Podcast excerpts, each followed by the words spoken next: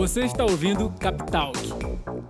Olá, amigos. Estamos de volta com mais um Capitalk, o podcast da Igreja Batista Capital.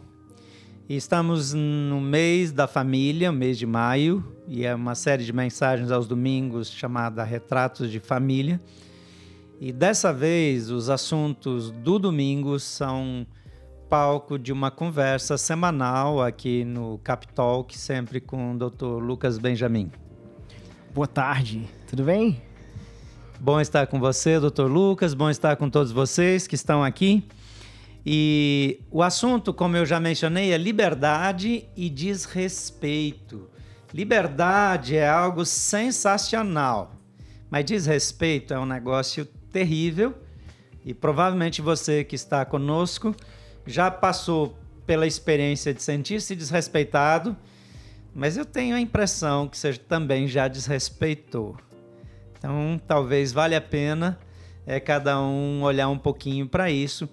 E no domingo a gente vai conversar sobre isso com base numa história bíblica lá do Velho Testamento é, de Miriam e Arão, que tem que desenvolve um problema pessoal com o irmão Moisés, que eventualmente era o líder do povo que estava conduzindo o povo rumo à terra prometida e tinha tirado eles do tempo de escravidão do Egito. E essa desavença, ela ficou tão séria porque Deus entrou na briga. Então nem sempre isso acontece, graças a Deus, porque Miriam sai dessa história com lepra e ela é curada, mas precisa ficar sete dias longe do acampamento, como era o cuidado que eles tomavam quando alguém tinha lepra naquela época e traz lições acerca de até onde a gente pode ir é, só porque a gente se sente à vontade com alguém. Se a gente tem liberdade. Você tem situações assim na sua casa, marido que usa o salário da esposa e quando ela vai pegar descobre que já foi, ou o contrário, ou é, os dois têm a senha do celular e, e só porque tem a senha do celular achou que podia ler todas as mensagens, mas isso não estava combinado antes e, e, acaba entrando na privacidade de outras pessoas. Até onde vai a liberdade, onde começa o desrespeito? Esse, esse assunto, pastor, é, é um assunto bem interessante, porque é, eu acho que perpassa todas as nossas vidas, as famílias, né? É, e desde um, de um filho que, que abre a bolsa da mãe e, e pega um dinheiro, né?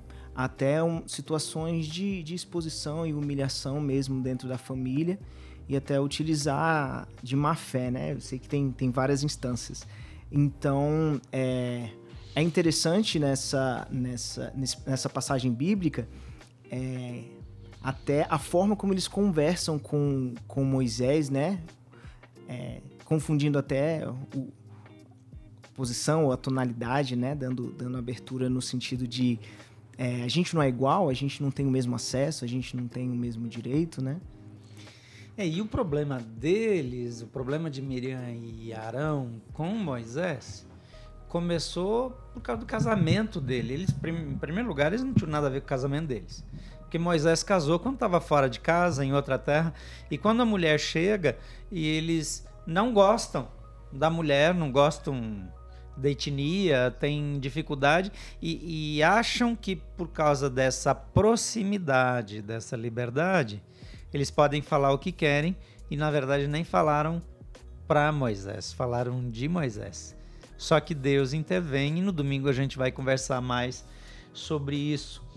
É, mas eu fiquei me perguntando, doutor Lucas, é, quantas pessoas que se sentiram desrespeitadas, seja por uma brincadeira que passou do ponto, seja por uma, um comentário impróprio feito em sala de aula, seja é, por uma situação de exposição, que a gente já falou disso aqui também, mas onde a atitude, a postura, o comentário foi desrespeitoso. E como isso é, pode abrir feridas na vida de alguém, mas o quanto a gente tem que cuidar para não usar da nossa liberdade para ferir alguém ou para desrespeitar, ultrapassar limites, é, fazer pressão. Então, é, me parece que esse assunto ele é bastante prático quando a gente olha para o dia a dia, porque geralmente a gente olha para as coisas que os outros faltam com respeito.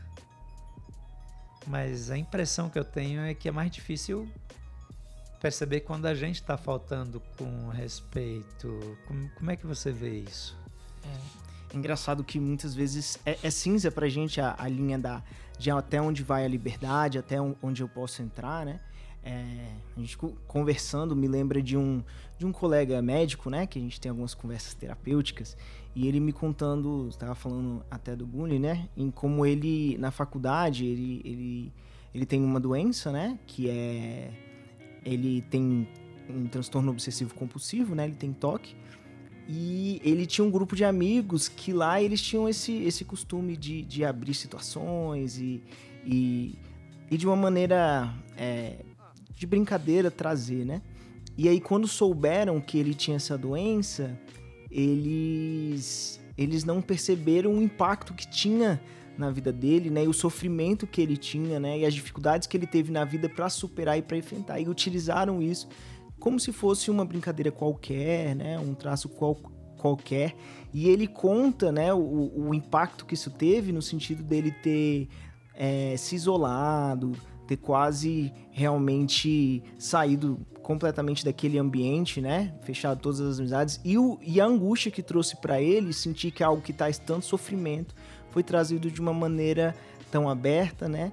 E até num tom é, depreciativo, né? É, eu não sei você que nos acompanha, se você viveu isso ou fez esse tipo de coisa, mas na minha infância, é, eu lembro que tinha um menino, eu não sabia nada disso na época, eles chamavam de Gardenal.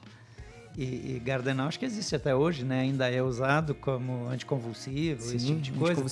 É, mas uh, depois eu descobri que ele tomava Gardenal, porque ele era epilético, ele sofria de epilepsia e ele então, por isso, recebeu o apelido de Gardenal.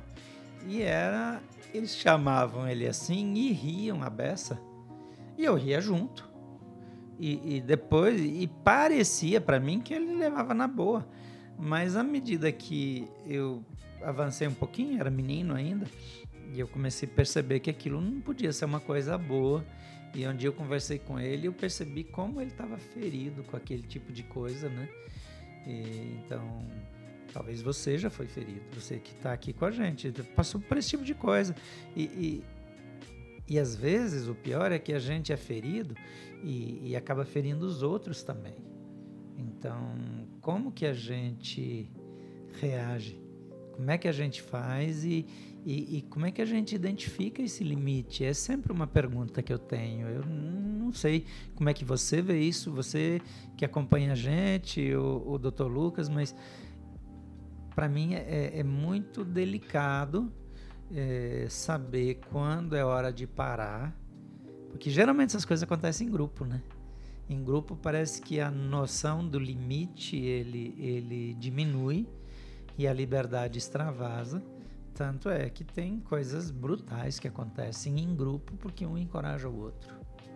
Nossa, é, só de você ter falado de coisas é, nesse sentido, a gente já pensa em vários exemplos, né? Aquela história é, interessante, é, aquela história muito triste sobre o índio, né? Que o pessoal colocou fogo e várias situações é, que, que o grupo estimulado, é. né? É levado a, a, a situações. Eu, eu acho que hoje é, a gente vê isso também muito instância, na instância das redes sociais, né? Porque a gente vai abrir a vida, ou pessoas abrem a vida em que todos têm acesso, e como as pessoas no anonimato, né? Ou se valendo de não estar presencialmente ali, falam coisas é, totalmente irresponsáveis e desrespeitosas, né? Para é, qualquer pessoa, assim, e não mensuram o impacto que aquilo vai ter. Né? E no ambiente da internet também, parece que na internet o povo não tem filtro. Porque quando é no Twitter ou, ou naqueles é, barracos de Facebook, no Brasil não se usa muito mais, né? Tá caindo muito, mas é, barraco de Facebook é, é um negócio impressionante. Parece que a turma se reúne ali porque ali pode falar o que quiser. E, e, as ofensas, os ataques, quer dizer, eles tinham um relacionamento, eles, eles estão conectados na rede, às vezes são da mesma igreja, ou, ou até parentes na família. Grupos de família, aqueles grupos maravilhosos de WhatsApp, de conversa. Hum. Jesus, aquilo ali é um negócio do Satanás, eu nunca vi. O trocinho para dar barraco. Eu não sei se vocês que acompanham a gente aqui estão nesses grupos, mas tem grupo que você não pode sair porque se você sair dá ruim, porque aí todo mundo cai matando. Não participa Mas se você fica, você não pode falar, porque se você abrir a boca dá rolo. É, é, se você não fala dá rolo. Tem, tem grupo que, que o grupo em si já é um negócio opressor. E, e, e, e, não dá a impressão que, que as pessoas, quando estão é, é, distantes, é igual o motorista, que parece que ele entra no carro, ele fica mais violento, mais agressivo, e quando ele está fora é um camarada tranquilo, sossegado, aí no trânsito vira um monstro. É, é parece que a internet tem um pouco disso também. Assim, com certeza, né? É, a gente tem um termo bonito para explicar uma coisa simples, né? Na psiquiatria é sempre assim, né? É, eu sei bem como é que é. Tem um nome difícil que a gente tem que olhar para saber falar é, depois. É, é, é, a instância escoptofílica, né? Que a gente chama. Tá escoptofílica. Aprendeu aí, ó? Anota, porque aí quando você for falar depois, é você isso. fala isso, usa esses termos, aproveita esse mês que o Dr. Lucas está aqui, vai anotando. Aí você usa lá quando você quiser fazer um texto bonito. É, é, é, é, então, é, essa instância escoptofílica, ela se refere ao, à satisfação através dos olhos, né? fazer o outro né, virar um objeto. Né? Então, é o desejo através do olhar que se materializa e não identifica os outros como pessoas, com, com, com quem vão ser impactados com aquilo, mas só como fontes e satisfações do nosso próprio desejo, né? Então, é, você vê nas redes sociais exatamente isso. É, o que é mostrado ali é só para satisfazer o seu olhar. E quando não satisfaz, então é, vai ser alvo de críticas e das, das piores coisas que você possivelmente não, não faria, né?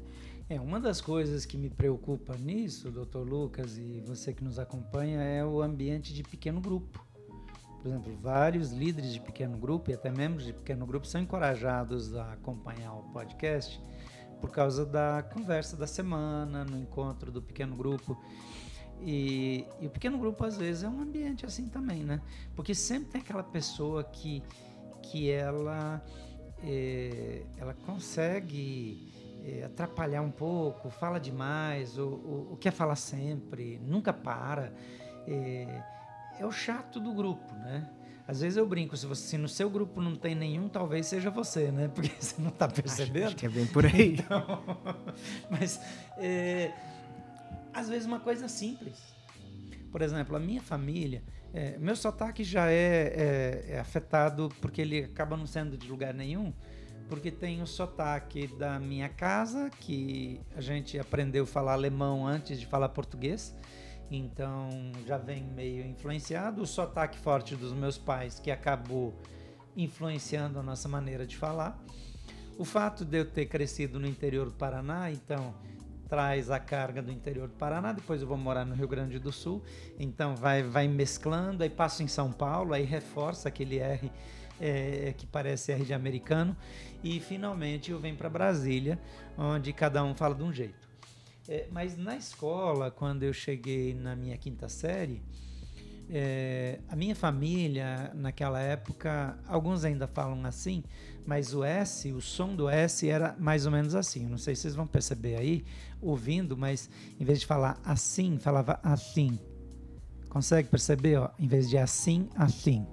Então esse assim saía, ó, eu ainda consigo falar assim. Imagina a criatura falando o tempo todo assim falando assim sobre um assado. O assado de domingo estava muito gostoso. E, e, então, então, então, então você, o, o, os meninos que estão aqui na gravação já estão me atrapalhando, porque estão estão rindo aqui, estão sentados. O Pedro está jogado no chão, com a mão no rosto. É, é, eu estou sofrendo bullying de novo. Então, na escola, o meu número, é, na quinta série, era o número 15. Eu lembro até hoje. E o professor chegou, ele não tinha lista de chamada, então ele falou que cada aluno deveria dizer o seu número para ele. Eu falei 15. 15. Pronto, meu apelido virou 15. Enquanto eu estive naquela escola, eu era o 15. Porque o 15 provavelmente saiu com, com um chiado. Só que eu não tinha a menor ideia de que o meu 15 era 15 e não 15. Porque para mim eu não tinha diferença, eu não, eu não percebia que havia um, um, um som diferente. Então eu tentava fazer de conta que eu não me importava. Eu levava na boa, mas por dentro eu me sentia violado, eu me sentia agredido, exposto. É, e claro que menino de escola vai mesmo ultrapassar a liberdade. E eu nem. Eu não sei. Eu, eu vou apanhar o que eu vou falar aqui. É, então, ainda vou falar perto de um psiquiatra, vai dar ruim. Mas eu não acho que todo bullying é nocivo. Eu acho que um, uma boa. Um, um, um, apimentar, temperar a vida com um certo bullying na nossa formação é, pode nos ajudar a ser menos. É, é, Narcísico? É, ter menos é, mimimi. Entende? Quem sempre foi protegido, nunca passou por nada, é, não aguenta nada na vida, não tem resistência à dor, não, não desenvolve resiliência. É, pressão, isso é conversa de pastor. O psiquiatra ele vai, vai ter outra conversa, ele vai validar suas emoções, ele vai encorajar você, ele vai fortalecer o que você está falando. Mas eu estou dizendo, seja homem, seja adulto, cresce. Por quê? Porque no fim das contas, se toda vez você virar um, um menino que, que não aguenta dor, então o Kinji me ajudou, mas ele também doeu. O problema não foi eu sofrer o Kinji. O problema foi eu aproveitar as oportunidades para ir à forra quando era vez dos outros. Quando tinha outro na mesma situação. Ao invés de eu me identificar com a dor que eu sofri e tentar apoiá-lo, era a minha vez de fazer parte dos que agridem. Então, isso me preocupa nessa questão, porque a liberdade dos com os mais próximos acaba que nos expõe mais, pelo menos é a minha percepção. Eu não sei como é que vocês veem, nem qual que é a opinião do Dr. Lucas. Então não estou recomendando bullying, pelo amor de Deus. Mas eu estou dizendo também que não precisa tanta frescurada para tratar com ele. Então, né, é, dá para dar uma soprada, né, no diálogo. É, é só, assim, do, do nosso ponto de vista, a gente honestamente não sabe é, a base, né, e de onde a pessoa veio e a história de vida, né, e o que às vezes esses comentários ou situações em que elas são expostas, isso como isso vai bater, uhum. né? E, e é interessante porque nós precisamos de situações que trazem angústia e decepções para desenvolver resiliência, senão a gente fica fraco, mas ela tem que ser numa medida que a gente consegue suportar. E aí o quanto cada um consegue suportar, isso tem muito a ver com a história de vida dele, né? Então, assim, eu acho que isso parte muito da empatia, né? Porque é, é, é como para mim também é uma área cinza, onde que a gente está usufruindo da liberdade, onde a gente está entrando, é a nossa capacidade de se modular a partir das respostas, né? E, e, e, levar em consideração que nós não, não somos a medida, mas sim a pessoa com quem a gente está interagindo. Pode, aquilo pode não ser um excesso para mim, mas é meu dever perguntar para o outro aonde que eu estou entrando, né? Eu, eu gosto de uma, de uma palavra é, de Jesus quando ele diz que nós devemos tratar o outro da maneira que nós queremos ser tratados. É, a questão do bullying, eu acho que a mimimi demais quando eu sofro. Mas eu acho que deveria ter mais ainda na hora de provocar. Porque eu não sei o que vai causar na outra pessoa. Eu não, não sou favorável a que faça bullying com outro.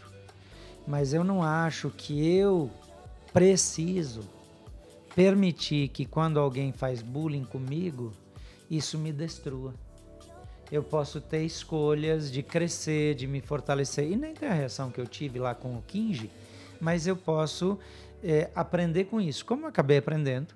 É, e essa exposição, é, ela acaba trazendo mais benefícios, na minha opinião, do que a superproteção, porque a superproteção causa um dano Sim. maior do que uma dor é, é, controlada, digamos, uma decepção é, que, que tenha um pouco de decepção é bom para todo mundo. Agora, eu assisti um filme outro dia que eu não lembro o, o nome do filme, mas é, eu fiquei chocado porque uma, uma das personagens do filme ela se suicida e, e essa é, acabou que o filme voltava sempre para o mesmo dia, para o mesmo dia, e no fim a personagem principal salva ela e morre no lugar dela. Então aí finalmente termina o raio do filme, né? Que eu não sei porque eu assisti. Mas o drama psicológico envolvido me lembra a minha infância com os meus primos. Porque se um primo fazia xixi na cama, todo mundo ficava sabendo. A menina que fazia xixi na cama era chamada de mijona por todo mundo. Quer dizer, ela já tinha vergonha, ela já tinha passado pela dificuldade de não ter controle à noite e era um pouco mais velha, então fica exposta. E, e todo mundo ficava chamando ela de mijona. E esse assunto vai para a escola. Então, imagina a proporção que isso toma. E é desrespeito, porque o fato de eu ser da família não me autoriza a rotular, a, a oprimir, a, a ridicularizar. Então, eu creio que no contexto da família, e eu acho que esse assunto é importante é, para quem sofreu isso em casa e para quem não percebe que faz. Porque todo mundo cresceu em algum lugar. E seja no orfanato, seja na casa de um tio, ou dos pais, ou da mãe, ou do pai, enfim. É, só que às vezes os próprios pais fazem isso. E porque o menino tem medo, então rotula. E, e tem várias coisas aqui envolvidas, porque esse assunto pode ir para um outro caminho também, né? Mas a, uma das coisas que eu mencionei já na nossa conversa fora aqui foi porque eu tenho acesso ao cartão de crédito. Não posso usar ele para que eu quero é respeito. É, é um limite, né? É onde, onde vai o limite. E você aí de casa, como é que. Qual é o seu limite?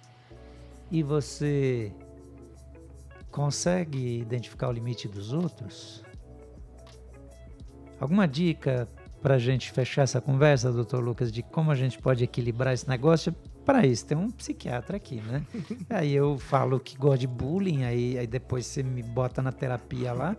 Então, eu não gosto de bullying, gente. Quero deixar isso bem claro. Vamos lá, doutor. É, eu, eu, quando você estava falando, pastor, é, eu lembrei do meu pequeno grupo, né? Eu tenho, tenho um que eu participo com a minha esposa e eu também tenho um outro. E, e nesse outro, é, eu tava, eles estavam discutindo algo, né? E aí eles falaram, Doutor Lucas, por que, que você não comenta, né? Eles gostam nessa hora de me chamar de Doutor Lucas, né? Não, não é mais o Lucas. E eu falei assim, ó, oh, gente, eu acho que vocês não deviam considerar a minha, a minha visão, não, porque eu sou um pouco fogo no parquinho, né? E, e o que quer dizer fogo no parquinho, né? Para mim, você fecha a porta e você põe todo mundo junto até que aquilo seja resolvido, né? Ah, eu acho maravilhoso. É, é, meu negócio, eu tô dentro. Pode chamar todo mundo. E, e assim, é, é, interessante que eu acho que essas situações. É, a gente vai em algum momento passar desses limites, né? A gente tem que se preocupar, mas eu acho que a questão é também a gente observar, não sei, sei lá, digamos, Joselido, sem noção, mas a gente aprender a lidar quando a gente passa, né? Aprender a ser agente de reconciliação, aprender a perdoar e não carregar aquilo como uma amargura. E, e, e esse lidar, ele deixa o limite cada vez mais claro, né? Da próxima vez a pessoa não vai ter dúvida da linha que ela vai passar, eu vou poder me colocar, tanto a minha capacidade de me expressar que eu não gosto daquilo ou que aquilo me feriu, né? E tá liber, ter liberdade também para fazer isso e também me limpar, né? Porque aí, aí é que entram as grandes mazelas, as dores, as feridas que, que a gente guarda pela vida, né? Quando a gente não consegue reorganizar, desfazer aquele nó, né? E tanto a pessoa que fez, né? Porque ela perde uma amizade, ela perde o relacionamento com o filho ou com o pai, tendo feito isso, e quanto a pessoa a quem foi feito, né? Que sofreu, que leva e carrega aquilo pela vida. Então, para mim é resolver mesmo. É, outro dia eu estava falando sobre autoimagem, autoestima, e a minha atitude foi um ataque à autoimagem e à autoestima de alguém. Porque eu fiz um comentário na minha pretensa liberdade como membro da equipe, dizendo que eu queria ter a autoestima dele porque ele tinha coragem de subir no palco vestido, é, é, subir no palco embalado a vácuo. Porque ele gosta de usar umas roupas que. Assim, eu já gostei assim, dessa história, só para. É, é, são roupas. É, tão justas que, uhum. que eu imagino que ele deve passar um bom tempo para conseguir entrar nelas. E, só que o fato de eu achar isso engraçado, isso não melhorou a autoestima da pessoa. E se a pessoa fosse uma pessoa com problemas de, de autoestima, é, eu teria causado um dano. E talvez eu causei, não admitiu até hoje, né? Mas eu, fiquei tão arrependido depois que eu, que eu fiz o comentário, é, porque é fácil falar para os outros não passarem do limite quando a gente mesmo passa. É isso. Então, às vezes, a gente é o exemplo de passar do limite. E se a gente tem o ambiente, a gente deve dizer: olha, isso é uma coisa que me fere. Eu não gostaria que fosse assim. E quando eu sei, eu preciso me retratar e mudar. Porque às vezes não é só pedir perdão, é pedir perdão e parar de fazer. Porque outro dia uma das minhas filhas é, teve um piti comigo e falou: Eu não gosto quando você fala isso. Eu entendi o recado, claro, ela foi tão objetiva, ela devia estar num nível de irritação alto, porque possivelmente eu tinha feito aquele tipo de comentário muitas vezes. E eu não esqueci mais, né? Porque ela foi bem convincente. Então, às vezes, a gente precisa olhar para os nossos limites também de percepção de onde estão os limites dos outros. Mas eu acho que isso ajuda a todos nós. É, se você tem alguma pergunta, se você quer conversar sobre o assunto, acompanhe a mensagem no domingo é, às 9 da manhã, às 11 ou às 19. E você pode interagir no chat, você pode até marcar é, uma conversa online com um dos pastores da igreja, se você precisa conversar sobre isso. É, a nossa série Retratos de Família, ela já evoluiu, a gente já está na terceira mensagem, depois vai ter mais duas, então com essa de domingo são mais três, e o assunto vai ficando cada vez mais tenso. E eu recomendo você a participar e também quero convidar você a seguir as nossas páginas é, é, no Instagram, arroba Igreja B Capital, ou Igreja Capital Sul, ou arroba Igreja Capital Norte, ou Igreja arroba Igreja Capital EPNB. Você também pode se inscrever no nosso canal no YouTube e você pode acompanhar as mensagens de domingo, as celebrações de domingo, tanto no YouTube como no Facebook. Inclusive no Facebook você pode é, retransmitir a partir do seu Facebook, além de você divulgar mais, você faz com que isso chegue em mais pessoas, seus amigos vão saber o que você está assistindo e vão é, participar com você. Obrigado por estar conosco nesse tempo, por acompanhar o nosso podcast. É, sempre que você tiver um tempinho, acesse o Capitalk e nós vamos ter ou um bate-papo, ou uma mensagem, ou uma palavra de alguém que vai ajudar você na sua caminhada. Dr. Lucas Benjamin, obrigado demais você está gastando bastante tempo com a gente. Eu tenho medo quando chegar essa conta. é, mas obrigado. eh, por compartilhar e por permitir que a sua experiência e o seu conhecimento abençoem os nossos amigos que nos acompanham aqui. Nada, pastor. Sempre é um prazer. Tamo junto. Obrigado, então. Até semana que vem.